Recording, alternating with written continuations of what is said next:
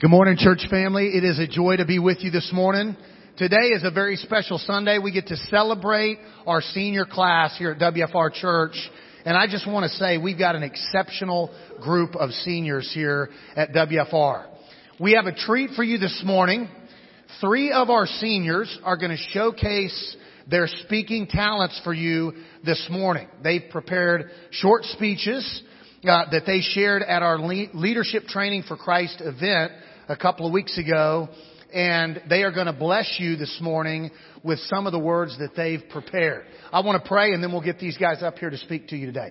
Bow with me. Lord, we love you. Thank you so much for such a great group of young men and young women who have reached a major milestone in their lives. God, thank you, provi- thank you for providing those families with strength and courage and the wisdom required to make it to this point uh, in their life's journey. And I just ask your blessing over uh, the young man and the two young ladies who are going to speak for us this morning. We ask your blessing over uh, this service and over each of these individuals in the name of our Lord Jesus. Amen. Jacob, come share with us, buddy.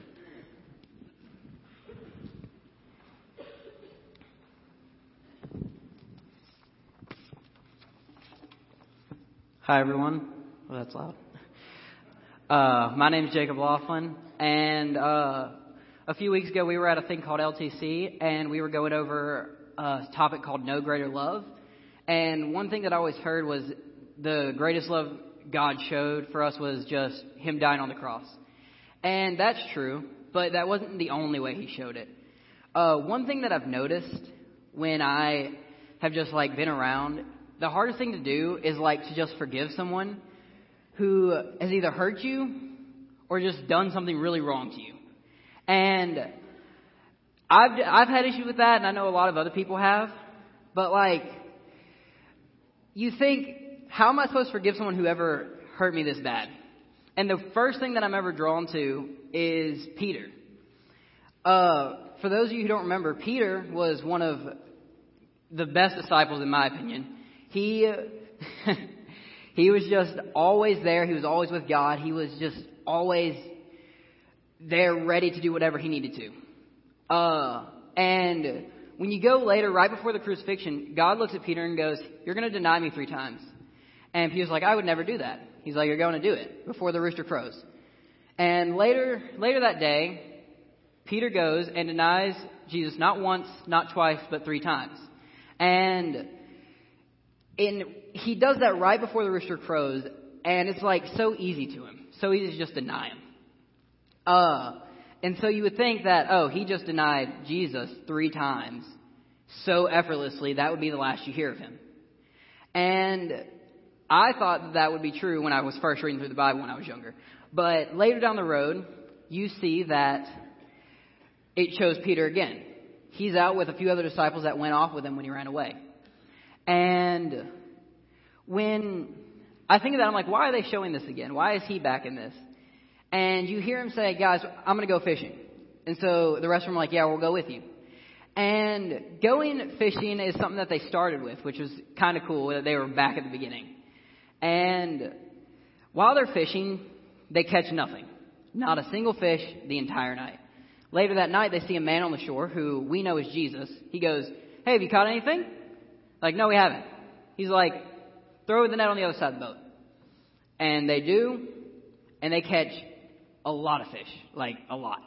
And you hear the disciple who Jesus loved, as it said, say, That is the Lord. And the first thing you see is that Peter jumps out of the boat and swims to shore, where Jesus is sitting there with a fire and some fish already. And while they're sitting there, Jesus looks at Peter and he goes, Peter, do you love me more than anything? Yes, Lord, I love you. And then he goes again, he says, Peter, do you love me at all? And then he's like, Yes, Lord, I love you. And he goes, Peter, do you love me? And he goes, Yes, Lord, you know that I love you. And some people, when we read the NIV version or any other version, it's just, Do you love me more than anything? Do you love me? Do you love me? If you read the old translations, it's Peter, do you agape love me? Do you love me more than anything? Peter, do you even agape love me? Do you love me even a little bit? And Peter, do you phile love me? And phile means you love me as basically a brother. And so he lowers it each time. Like he started with the highest love possible, which is like you shouldn't need any more verification. But if you look at it, it's he's forgiving Peter for one, two, and three denials that he did in one night. And it's just one of those things that's so astounding that's just like God will forgive someone who so effortlessly just denied him. Not a single second thought, just deny, deny, deny, so that he wouldn't be caught. And I can only imagine just how, much he felt when he just heard and realized what he was doing it for. And it makes me wonder like, when we're sitting here and someone has hurt us or we've been betrayed or something bad said about us, like really bad, and you're just like, what am I going to do? How am I supposed to forgive someone who just did this to me? And I think that this story just is one of the ones that just tells you if God can forgive someone who denied him three times so effortlessly before he was hung on a cross and still came back and was one of the best disciples, it shows that, like, even if we just were to forgive one person or two people or however many people that have hurt us really badly, it shows that no matter what happens, like, it could change their lives and make them wonder, hmm, I wonder what's different about them that would make them forgive me for hurting them so bad. But I think if that we were able to just forgive someone, it would change a lot of lives and it would probably make a lot of people think, I wonder what they have that I don't. I wonder what made them forgive someone as bad as me. Thank you all for y'all's time, and I hope y'all have a good day.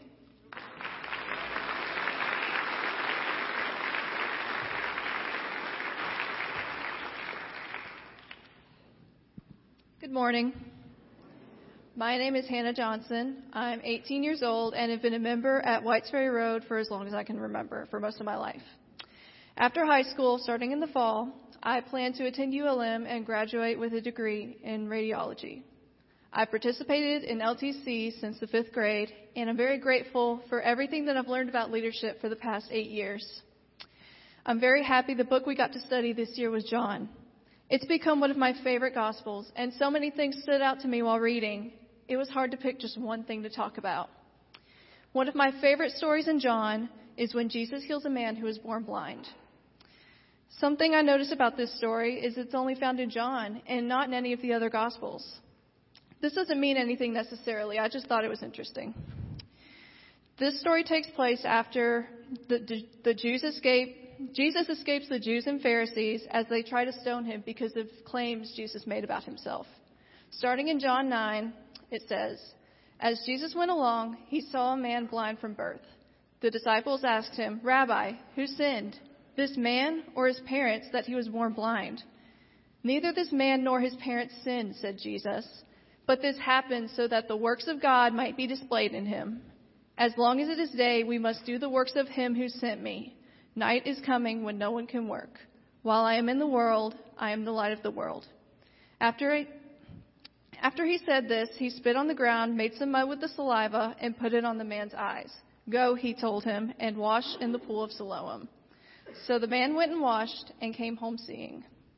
I'm not going to read the whole chapter to you today because I have limited time, so I'll summarize. The rest of chapter 9 talks about those who saw this man beg, and they wondered if he was the former beggar. The man insists that he is this man, and he tells them that Jesus healed him. The Pharisees hear about this and investigate the case of the blind man seeing. They question the man and his parents several times, retell, and the man retells his story to the Pharisees several times to try to get him to tell the truth. The Pharisees end up throwing him out of the synagogue. Jesus hears about this, finds the man again, and talks to him about spiritual blindness. The part of the story that stood out to me the most is in the beginning when his disciples asked Jesus about the blind man. Specifically, they asked who sinned that he was blind. Jesus' response to this question is the perfect response.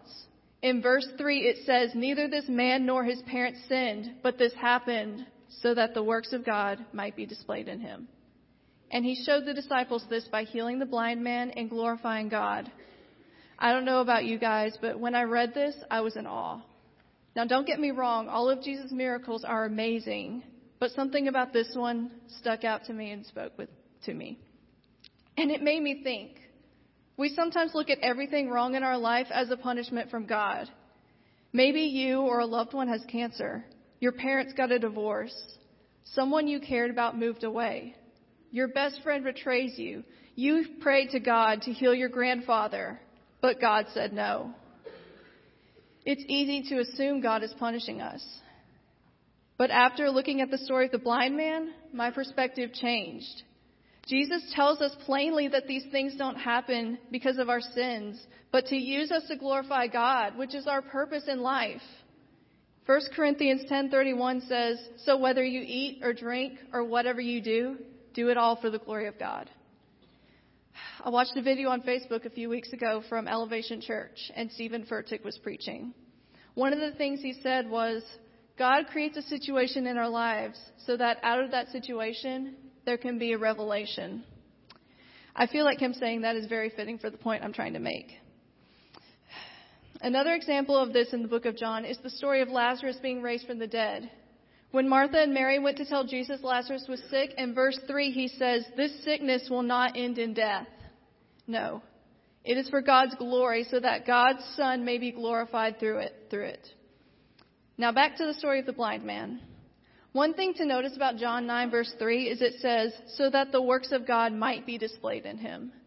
It doesn't say they will be displayed in him. The same goes for us. The works of God can't be displayed in us if we look at our situation as a punishment from God, but instead as an opportunity to glorify God. It's all about perspective. Now you may be wondering, how can God use my pain to display his works in me?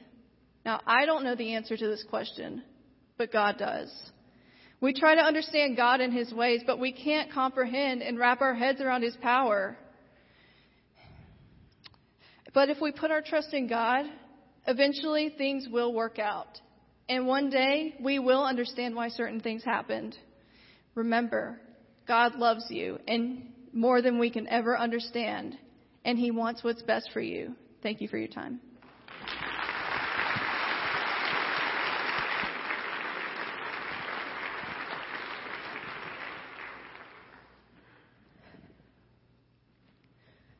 Hey guys, uh, my name is Lainey Goodwin. Uh, I'm in the 12th grade, of course, and I've been involved in community theater for over five years now, and I love it.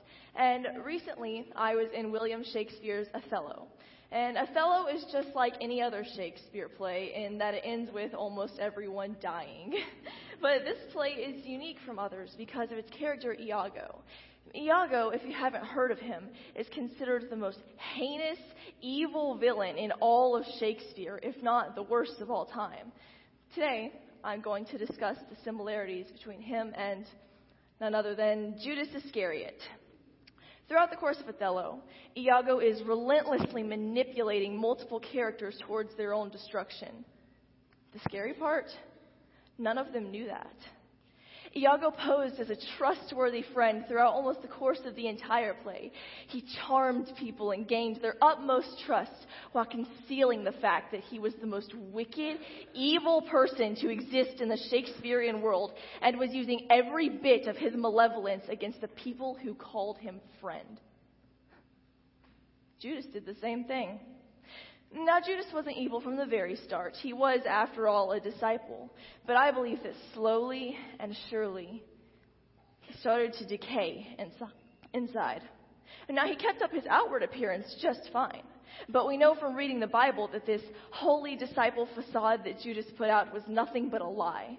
We see this in John 12:4 when Mary takes a highly expensive perfume and rubs it on Jesus' feet. Judas says, why wasn't this perfume sold and given to the poor? It was worth a year's wages. The author John, having been someone who was fooled by Judas and saw how he betrayed Jesus, writes, he did not say this because he cared about the poor, but because he was a thief. Judas was in charge of the money bag and would help himself to what was put into it. Now, Judas was victorious in fooling the disciples that he was good, but you can't fool Jesus. And Judas knew this. He knew that Jesus knew. And doesn't that make him so much worse? Judas lies, acting pure and good and holy with his blackened, vile heart right in front of Jesus' face. Jesus shows the disciples all of these lessons and signs. But between Jesus and Judas, just between these two, Judas is openly denying Jesus. I believe that we all have free will, but every time that we deny God or ignore the signs that He shows us, our heart hardens just a little bit. And when we do it again, our heart hardens just a little bit more. And Judas had been denying God for quite some time. I mean, he was alongside Jesus. He heard his teachings. He witnessed the miracles, and still on the inside, he decayed. And his heart hardened more and more and more. I think our hearts can get so hard that God just intervenes. He looks at us and he says, You've made your choice perfectly clear, so I'm going to use this.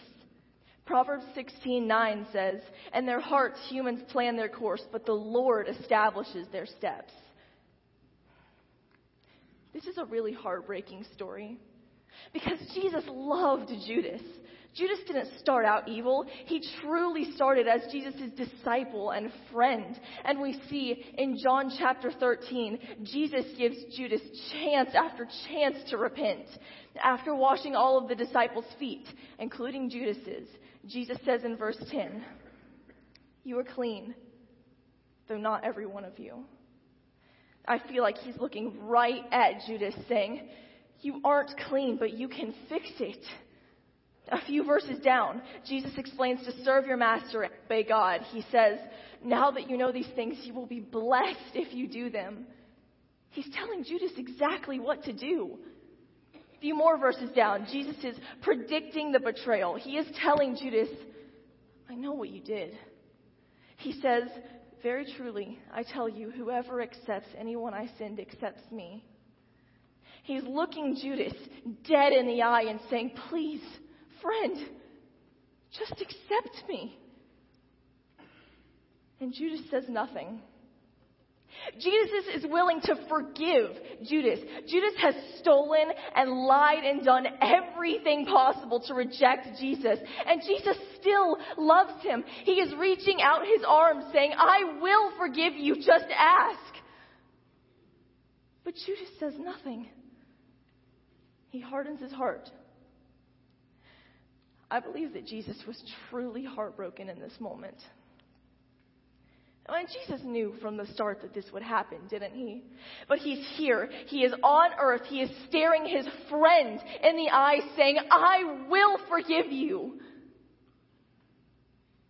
And Judas says nothing. To me, that nothing means I don't care. Jesus then says, The traitor is the one I give this piece of bread to. And in front of all of the disciples, he hands it to Judas. His act is up. Verse 27 says, As soon as Judas took the bread, Satan entered into him. Judas had hardened his heart over and over, and when he accepted that bread, he accepted his fate, and God established Judas's steps. Jumped to the garden, and Jesus had been praying. He had been sweating blood, and Judas struts in triumphantly with his soldiers and his purse full of money. You know what the most terrifying thing about Iago is? Othello never wronged Iago in any way. He had no motive, and he destroyed Othello's life. 30 pieces of silver. That's all it took Judas. At least it wasn't nothing. Judas looks to his guards and he says, The one I kiss is the man. Arrest him. Judas walks up to Jesus and does the most vile thing he could have. He acts like his friend. He says, Greetings, Rabbi, and kisses him on the cheek. He doesn't even admit to God that he betrayed him. He continues to act like nothing is wrong in the midst of his betrayal. And that is Judas's most disgusting moment, in my opinion. But do you know how Jesus responds? He says, Do what you came for, friend. What? Friend? Jesus does not lie. He would not have called Judas friend if he did not completely mean it he still loved him. He still loved Judas. And that is why there is no greater love than our God's because no matter how bad you are, he will still forgive you. He will still love you and he will welcome you with open arms. It doesn't get much worse than Judas. And though Judas rejected God's love countless times, it was there for him to take until the very end. And the same goes for you. God's love is there, and whether you accept it now, tomorrow, or in 10 years, it is not going away. I'm going to close my speech in a prayer. God, thank you for your love. Thank you for your forgiveness.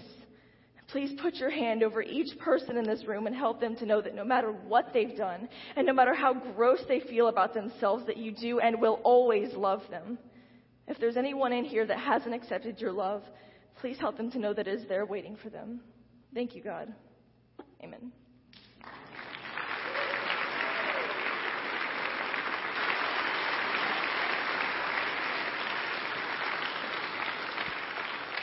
Ladies and gentlemen, you're not going to hear it any better than that all day today. Uh, give those guys another round of applause. Fantastic job. I am so thankful to be a part of a church that celebrates achievement. Uh, we celebrate your birth. We celebrate your rebirth into Christ. We're, we're excited to celebrate this new season in the lives of all of our seniors and all of their families. My family and I are in this uh, season of life where we're doing homework and sporting events and studying for tests. But the sum total of all those things still doesn't account for the young ladies and the young men that our seniors have become and that has a lot to do with the time you've invested uh, in their lives, in their families, and in this church. And I thank you for that. I'm proud of all of our young men and women who are graduating this year, and I'm proud of you as a church family for supporting them through this journey. I'm going to close our services with a prayer. While I'm praying, our praise team is going to stand up. We're going to sing a song uh, after I close, and I invite you, if you have a need in your life, to come forward and respond this morning. Let's pray. Precious Heavenly Father, what an honor uh, to see uh, the young men and young women of our 2019 senior class as they have uh, reached this major, significant milestone in their lives. God, no doubt you have had your hand in, in walking them to this moment in time. And I pray a special blessing over each senior and over the fam- families of each senior of our graduating class this year. God, I ask that any person under the sound of my voice that has a need in their life, uh, you would strengthen to respond today. And we just celebrate each of those lives and the lives of all of our graduating class. It's in Jesus' precious name I pray. Amen. Please stand with me while together we sing.